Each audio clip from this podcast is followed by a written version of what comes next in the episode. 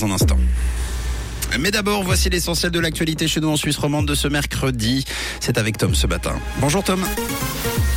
Bonjour Mathieu, bonjour à tous. Au sommaire de ce journal de huit heures, la Confédération se retrouve avec plusieurs millions de doses de vaccins sur les bras. cinq cents élèves du primaire sont rentrés à la maison en raison d'une panne de chauffage et un temps nuageux annoncé pour aujourd'hui. La Confédération suisse possède encore des millions de doses de vaccins contre le covid dix-neuf. Selon l'Office fédéral de la santé publique, ce stock s'élève à douze virgule cinq millions de doses. Un grand nombre de ces doses devraient prochainement dépasser la date de péremption et finiront dans les déchets spéciaux. D'après la Berner Zeitung, Berne essaierait de les donner à d'autres pays, mais la demande de vaccins est en forte baisse aussi ailleurs qu'en Suisse. Dans le canton de Vaud, le crédit de quarante-sept millions en faveur de l'école numérique n'a finalement pas été validé dans le budget de décembre.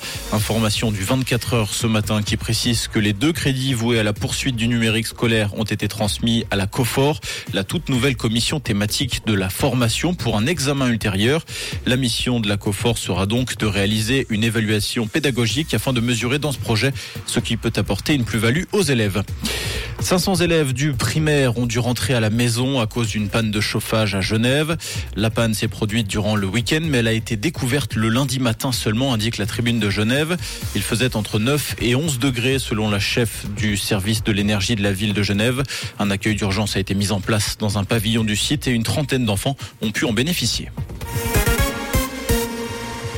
La Cour européenne des droits de l'homme doit se prononcer aujourd'hui sur la question de l'examen de l'avion abattu en plein vol au-dessus de l'Ukraine. C'est la première fois qu'un tribunal international se penche sur la responsabilité de cette catastrophe qui avait coûté la vie à deux cent quatre-vingt-dix-huit personnes en deux mille quatorze. La Cour européenne des droits de l'homme doit se prononcer non seulement sur l'examen de la plainte des Pays-Bas, mais aussi sur des plaintes déposées par l'Ukraine sur l'invasion russe dans l'est du pays et l'enlèvement d'enfants ukrainiens dans les territoires occupés. Huit marins toujours portés disparus en mer de Chine après le naufrage de leur cargo. Le naufrage du navire est survenu alors qu'une vague de froid d'une ampleur inhabituelle touche l'Asie de l'Est. Les températures atteignent à peine les trois degrés. quatorze membres d'équipage ont d'ores et déjà été secourus. Un avion des gardes-côtes japonais et deux bateaux étaient sur place ce mercredi et d'autres navires du Japon et de Corée du Sud devraient arriver en renfort. L'ancien champion de boxe américain Mike Tyson visé par une nouvelle plainte pour viol. Selon la plaignante, les faits auraient eu lieu dans une limousine dans les années quatre-vingt-dix. Elle réclame cinq millions de dollars de dommages et intérêts. On rappelle que Mike Tyson avait déjà été jugé coupable en mille neuf cent quatre-vingt-douze de viol contre un mannequin de dix-huit ans au moment des faits. Il avait alors passé trois années derrière les barreaux.